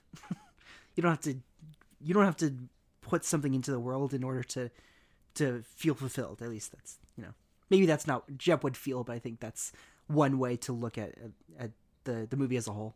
I think. when I was younger, I was very obsessed with the idea of legacy, and I still am at some point. I would love to write a mm. book. Mm. I would love to believe that someone after I'm gone mm. will stumble into something I have written or something that I thought. I think there's something beautiful in it, um, especially as someone who, much like Jep, does not want kids. But as I as you go through life, and once again, I'm, I'm very, I'm speaking like I am literally 86, but I think there's comfort in feeling content. I talk about this with my friends a lot, especially after I have like a glass of wine. I keep talking about being content, which mm. is m- much more what I seek now. I would love to have a life where I had lived beautiful moments with people who I love and that I was healthy and I was warm and I had a bed and I got to do what I loved. And once a year I went to Venice and there's such beauty in this and and I try to think about it every time I become obsessed scrolling Twitter, seeing other people's achievements and thinking of how small of a grain of a person I am. Um, which I don't do it as much anymore, thank God. But Right, right. it's very easy to fall prey to that to that trap of wanting more, wanting to leave a legacy, of wanting to be someone, of wanting to to understand that you have made a difference in the world. When at the end of the day, you just well, I'm gonna sound like a, a bumper sticker, but you want the world to have made a difference on you. You want to become someone with the world. But yeah, oh man, you got me. I'm recording this podcast about this film the first week of the year, and I'm sounding like fucking cheap Confucius or something. I promise I'm not always like that. Oh, we. whenever we, you're whenever you're on this pod, we always get you to this place. Like, what is this? Oh, it's because you got me talking about two films that I not only love, but, but the Broken Circle Breakdown is the film I watch when I need to cry. So it makes Yeah. me think Right, about family and love and life. And here I'm talking about existence I and aging. uh, why can't we talk about like the shame Face Off didn't come out in the 2010s? Next time we should talk about like I don't know. I think you've done Pop Star. Now so soccer. Oh, we have not. We have not You haven't? Yeah, I mean uh, that that that one's I've never seen it. I've only seen clips. it's a personal guys- fave. Yeah. You Oh know my what? gosh. You guys need to bring me back to talk about that film, which I'm Okay. obsessed with. Let's do it. And I Let's do will- Yeah. I will not become like a cheap Gandhi talking about it. So so. I mean, oh my gosh. but I was. That's like. So I was exactly like this Once when we did- start getting into the merch game. We're gonna have cheap Gandhi and then Oh, no. Rafa's face. No, right no, here. no. and a glass Um, of wine. Bumper sticker Gandhi. bumper sticker, yeah. Uh, Dollar I store was Gandhi. exactly. I was probably even more schmaltzy in our Faces Places episode where I was just talking about Hmm. art. Man, it inspires everything. I love art, and I was like, yeah, I was basically almost crying, saying how important art is. It's so funny. Um, Here I am talking all these cheesy things and then criticizing Sammy Fabelman. how much of a right. I, how much of a hypocrite am I? uh, and, and I all and I and I well and I do wonder in that regard. Um, Oh no. I, and by the way, we're gonna also develop a a a, a shirt, and it's you and Valerie Ettenhofer's face, and it's just gonna be like you two crying. Like it's just gonna That's be like right. weeping. Yeah. Um. I, I, I'm. I have so many ideas, but I wonder if that the idea of like how I might respond to the Fabelmans and your response to um uh the Great Beauty, you know, because I saw the Fabelmans at a press screening. It, humble brag, I know. Um, and, and it's like a large crowd, and um, and everyone, and it was very warmly received. Obviously, um, I've Uh. you know clearly like a, like a lifelong uh, Spielberg fan, and I'm so familiar with his work. Um, while it's the opposite with Sorrentino, and you know, it's like they're despite the core of the movie being about our relationship to art and our legacies and how the people around us um, encourage our, our creative output. You know, I it's I, I think I'm just like so used to like what he's trying to do and and uh, and everyone knows that he's he has his own per- personal mytholo- mythology that he's trying to uphold. But I guess like where Sorrentino, I'm just unfamiliar, and I wonder if that I don't know if that played into. But I, I like the movies. I think you guys should watch Loro, um, but also watch more of Sorrentino because then you kind of start to understand where this places within his filmography. It is by far my favorite of his, um, but it's an interesting progression and an exploration of thematic, um, of recurring themes in his filmography, and it's just so beautifully. I like with the Broken Circle breakdown. This is one of those films that I can find, if yeah, virtually no flaws with it. I think Mhm. it's just lovely. I I'm I'm definitely glad like like just even us uh, uh, this inspiring this conversation I'm just like I am really I do appreciate that it exists and that it was made and that it had like and it had like really I love where the film takes us in the sense of what it's trying of like the grander ideas of what it's trying to explore but also like literally where it takes us. I mean, it is at some points. I I- and I, and I don't want to totally relegate it to be like I almost kind of called it travel porn. Um, and I'm not saying it totally is, but there are moments where and and I'm not saying that in a bad way. I mean, I think like a lot of um, like the before trilogy can also be travel porn. Um, in the sense of you're just you know it's a lot you know just like walking down the streets and just like kind of getting a good getting a good idea of um, you know, the place you're at and like the cobblestone, uh, you know, the cobblestone, uh, you know, streets and the amazing architecture and the sunlight. So it's like I'm not I don't necessarily say that in a negative way, but it does something it does something that comes to mind when watching stuff like this. And I appreciate it for that. And you know, of course, the sequence of them going to the uh, to all the art uh, or not the art, but like the sculptures and paintings um, at night with the key with the doorman, uh, the master of keys, I'll call him, um, and that's I mean I I think the choice of having it take place at night with so much shadow and darkness is the thing that makes it special. Um, otherwise, it would just be them just like looking at shit. Um, but I mean, it's really, I mean, and I, I think it's the lack of sound and it's like use of negative space. Um, I don't know. It, it feels like it does feel like all of the air has been sucked out of the room when you're when you look at this one like amazing sculpture or this you know awe-inspiring painting. You feel you know it feels uh, very um, spiritual, more spiritual than any of the religious stuff in my opinion. Um, so I, I, I think those moments are what like makes me like oh, I'm really glad I'm watching this. Um, even though if I don't really enjoy the movie too much, uh, just because of the second half of it makes kind of like it loses my interest. But I think there are just these like you know this I already mentioned the stuff at the parties, um, and I think some of the character dynamics are really interesting. Um, and I think the central performance is really great.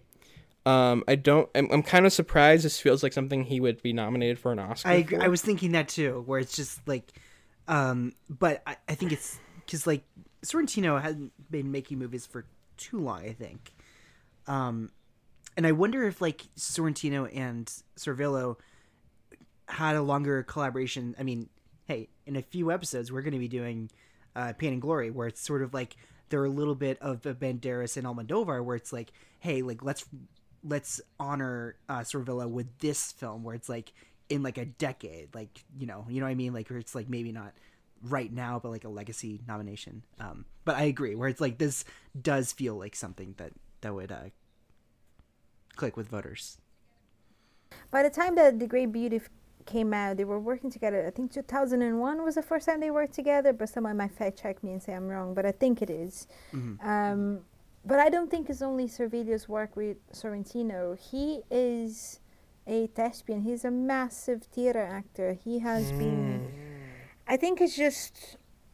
Yeah, I think it's just one of those things that is very hard to get nominations in acting categories for um, performances that have been in international films. I think with Antonio Banderas, with Almodovar being such a big name, that's what helps. Sorrentino is not nearly ranked near Almodovar in, in popularity, not only popularity, but being known within American voters who ultimately decide who gets nominated for an Oscar. Almodovar is um, a much more accessible entry point for someone to be nominated. But you have performances that have been outstanding in films, uh, international films that have not been nominated because it's just a, a Definitely. tough category to crack. And I guess the exception to the rule is like Emmanuelle Riva for Amour, but that was just such a surprise hit with voters that Fernanda Montenegro got nominated for Central Station. Yeah. and Yeah. lost to Gwyneth Paltrow in Yeah. Shakespeare in Love. That's like, true. This Yeah, is that's like true. Yeah. this is my biggest upset in the history of the Oscars. I remember that night. I want to cry every time I think about it. But it's the it's it's very rare that they slip mm-hmm. something like exactly Amour or Central Station, mm-hmm. which has been a sudden, unexpected hit with voters. hmm Absolutely, Yeah. absolutely. And it's yeah, and we I think it was on our episode on Ida that we were thinking about how and especially with this current Oscar race that it's that we are expecting at least one nomination for um, a threat in best international feature to get into best director um, and and as we say with Servillo, I think you could also say for Sorrentino that that he just seems right for for that um, for like a fifth slot. But it was also um, this year was I think it was a well it was Alfonso Cuarón and I think he had that locked up. But I hope that we get to see Servillo as good as he was in this again. yeah, um, in a film that gets Oscar traction. But at the end of the day, it's like, yeah, there are so many incredible performances that didn't get the laurels that they deserved, and and then we get to the end of the day to that conversation about does it matter? yeah, Yeah.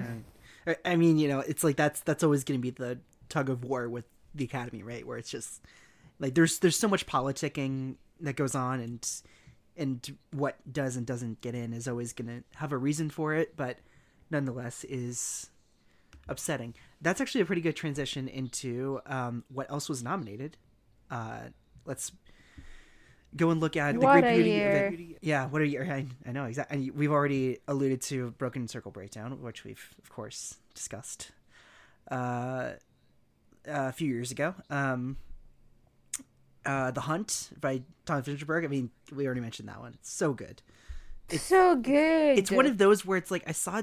I think I saw it um, during lockdown. I forget the. I, I don't even. The reason shouldn't even. I, I think I I I I'd always liked Vinterberg's movies, and it's like that one I saw was streaming, and it was just like, wow, it's just like such a gripping thriller, and like Mads Mikkelsen is unreal in it. Um, People That's were another- upset in the screening I've seen, like in the fest. People were legitimately did you see that at the same fest that you saw this? Yeah, that, that yeah, fe- yeah, yeah. Real Film Festival 2013 Oh was perhaps gosh. the best festival I've ever been to in my life, um, so cool. programming wise. Yeah, they had a retrospective on Fritz Lang, and Mm. Paul Schrader Oh, was in wow. attendance because the Canyons was playing. Um, Yeah, anyway, yeah, yeah, yeah, such a good festival, but I remember people being legitimately upset, like wanting condemnation, wanting someone to burn in a cross, and the moral the discussions around the film. I was really surprised with how moved and how invested people were in watching this, even in like a cinema audience. Hmm. Yeah, so good. I need to Um, rewatch. It's been um, yeah. years since I've seen it. Yeah. Uh, and another th- one that we have is uh, the missing picture from Rithy Panh uh, in Cambodia. Anyone seen that one? Clay Rowan directed it. Uh, Oh God. yeah. um, and Omar from Hani Abu Assad in Palestine. Um, it was uh, Viola Davis and Ewan McGregor presenting this year. Very like you know, non no nonsense.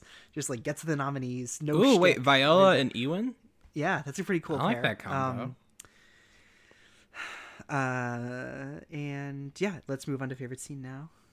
Anyone would like to go first? Floor is yours.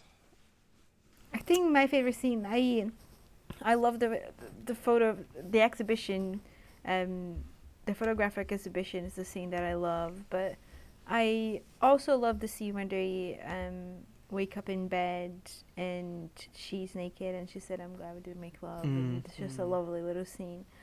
Um, yeah, I think those two would be my. Fa- I I like the conversation that he has with. Um, what's the name of his best friend? I forgot. But when they're in a room and he comes up and he talks about the play, he's like, I don't want to do it. And it's such a nice, it's a bit like Seinfeld. I feel like he's a bit like Seinfeld and his friends, like poor George. Um, I like the dynamics and I think it's so beautifully lit. And I think the relationship between the two is very lovely. Yeah, that's Yeah. funny. Yeah, that's funny. Geppe, c'è questa casa editrice di Ancona, che non è tanto piccola, che lo vuole veramente un libro intervista su di te. Un altro libro intervista? Mamma mia, ormai siamo un popolo di intervistati. Ma non li senti come dico sempre, come dico sempre a chi? Lascia stare. Ma poi sii sincero, ma chi se lo compra un libro che si intitola Visioni e Revisioni, la galassia di Geppo Gambardella? Ma è un titolo serio. E in questo paese, purtroppo, per farsi prendere sul serio, bisogna prendersi sul serio, Geppe. Roma, ma che gli raccontiamo? Io ho scritto un solo romanzo 40 anni fa che non si trova neppure nelle librerie. Ma che cazzo dici? Che era un capolavoro assoluto all'apparato umano. Che vinse pure il coso là, che vinse il... Oh, Bancarella, il Bancarella. Bancare... Eh, vinto il Bancarella, no? Capito. sei tanto caro, eh? Ma lasciamo perdere. No, che sarebbe, lasciamo sarebbe troppo presunto. No, non possiamo lasciar perdere. No, no, perché così mi metti in difficoltà. Perché io avrei firmato, avrei preso pure un anticipo. Quando hai preso? 1500. Ridaglieli. Ma come Te li do io, Ma no, 1500. no, Poi, no. a proposito, ho parlato con quelli del teatro che lo danno per tre sere. Ma la luce a carico tu. Ma chi se ne frega? Cioè, ma questa è una grande notizia, eh. Grandissima notizia. Grazie. A far l'amore comincia tu. A far l'amore comincia tu. A far l'amore, a far l'amore comincia tu. Uh, Clay, do you have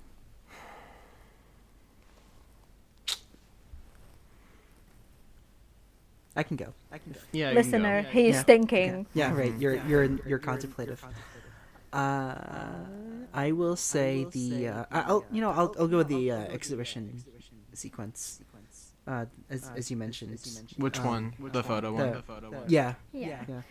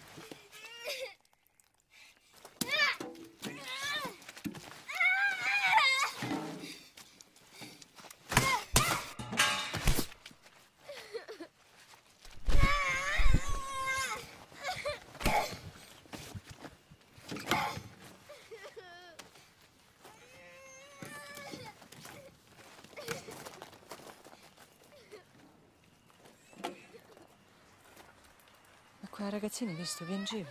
Ma che piangi? Che stai dicendo? Quella ragazzina guadagna milioni. Scusa un momento. Ciao Stefano. Ciao Giuseppe. Catering è molto peggiorata, no? Roma è molto peggiorata. Uh, in maniera verticale. Ma la borsa ce l'hai sempre con te? Sempre. E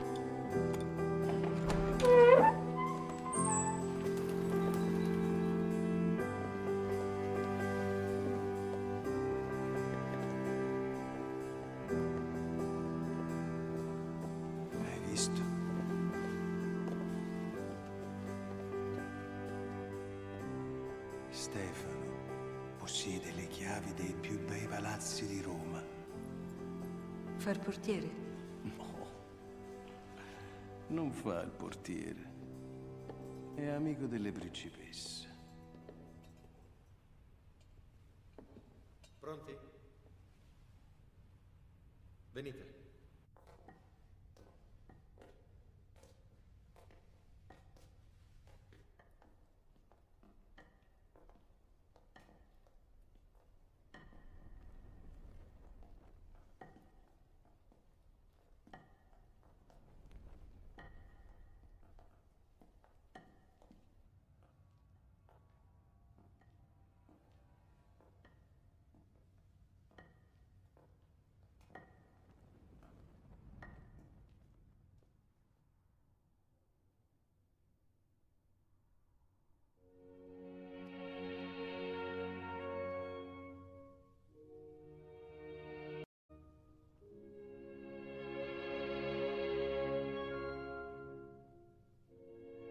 When they're when they're dancing, um, We No Speak Americano. That's pretty great. When the music is like that remix is just bombing and they're Yeah, partying. yeah. It's very energetic. I quite Yeah, like that as yeah. well. Yeah. Is that the first? Is that the first party?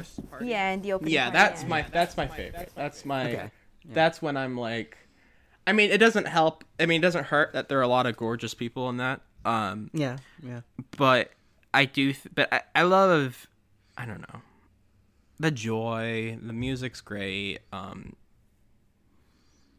I don't know, it has so much energy and so much it's so electric and it's so cool too. I mean, I don't know, like the shot of him just like smoking um, a cigarette as like the camera's coming down while everyone else is dancing. He's in the middle of the party, just like I don't know, man. That's pretty fucking dope. Uh, I it it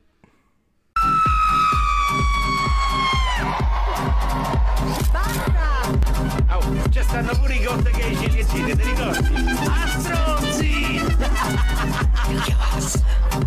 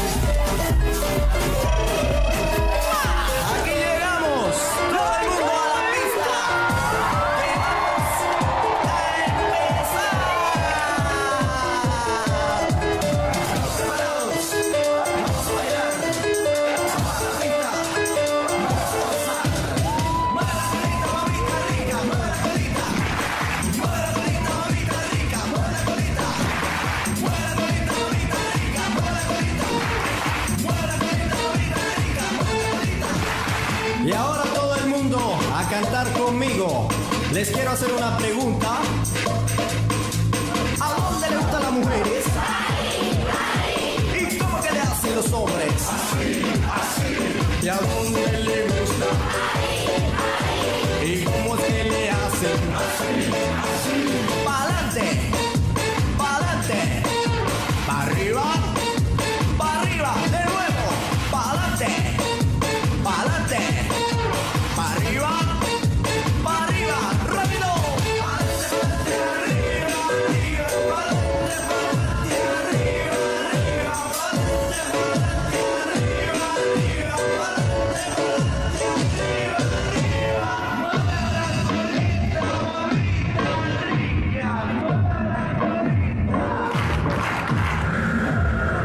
Clay, I'm gonna send you a DVD for Loro. I can have it. Like, you need to be I watching know, that. I know, I know. It's on Kanopy. I'm Um, seeing, which rules. Yeah, it's on Kanopy. I'll I'll watch it. But it is but yeah, I mean also, I don't know, there's a lot of great little character moments in that. It's also filled with just kind of like this That's when the ensemble has like is like an ensemble. I mean, I think that's when it kind of starts Mm-hmm. dwindling down, um, especially like the midpoint. But Yeah. that's when it when everyone is in one location, it feels like a unit.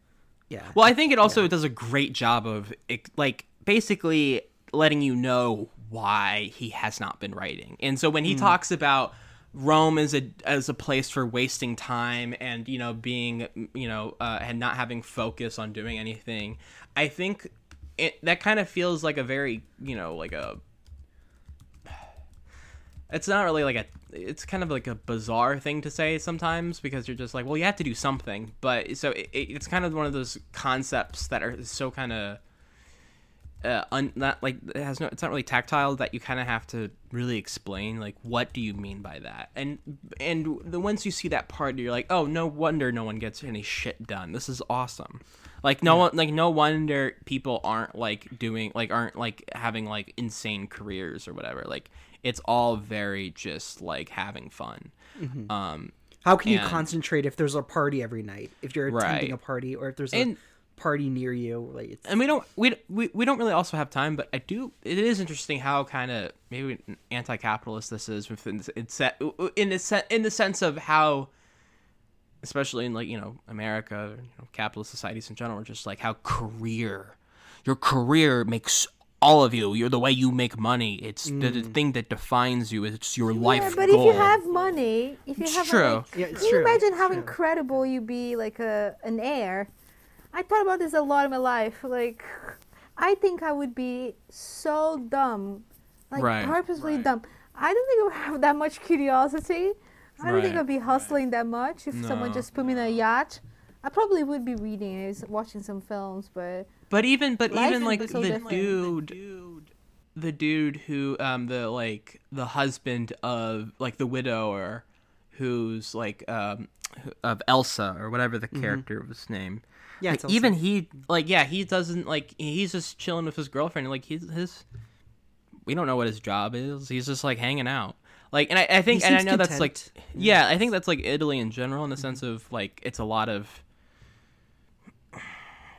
you know it, they they take they prioritize their relaxation um which Mm. is sounds sounds nice um but yeah i don't know it's interesting espe- how if un- yeah, and, and yeah. of course, like it's Jep as as um someone who whose whose void is without a family and without a and this would be a different shape of a movie if if it were if he was mourning the loss of a I mean kind of but he was if he was mourning the loss of a wife or or if he or if they never had kids then it would have a different shape too but it's just it's just him Yeah, I could talk about this one forever, much Mm-hmm. like the Broken Circle Breakdown. Yeah. But yeah, it's just wonderful to think that Sorrentino has created a film that is so electric while at the same time being so contemplative.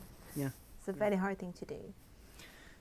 And you know, what I Mm. just realized, um, Clay brought up uh, Ruby Sparks earlier, and, Paul Dano. Uh, Paul Dano's in Youth. and in The that's. Fabelmans. Yeah. Oh, and of course, oh my God, Fa- yeah, fantastic. Fantastic. One of his best performances, I think. Um, Rafa, thank you so much for being here. This has been absolutely No. yeah. Thank you. It has been lovely. Please call me back to talk about Popstar. We will will. call you back that film. tomorrow to talk about Popstar.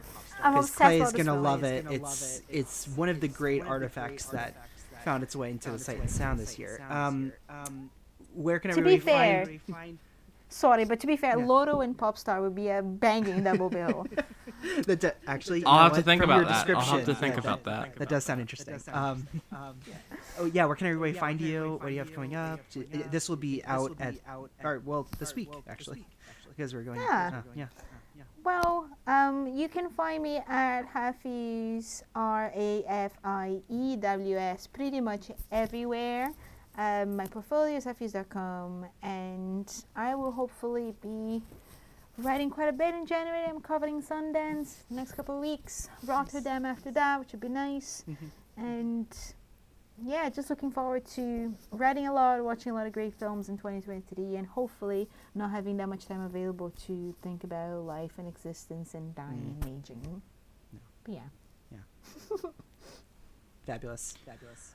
Um, I have rating on film at the Boston Hassle, and this film is streaming on HBO Max in the States and the Criterion Channel.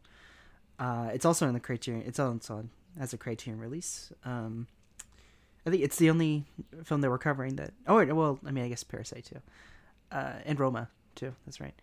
Uh, but next week we have Son of Saul. Uh, we're gonna have a lighter, easier time with that one. Uh, with, with Ooh, Clay, if you didn't like the second half of The Great Beauty, I cannot wait to hear what you talk about Son of Saul.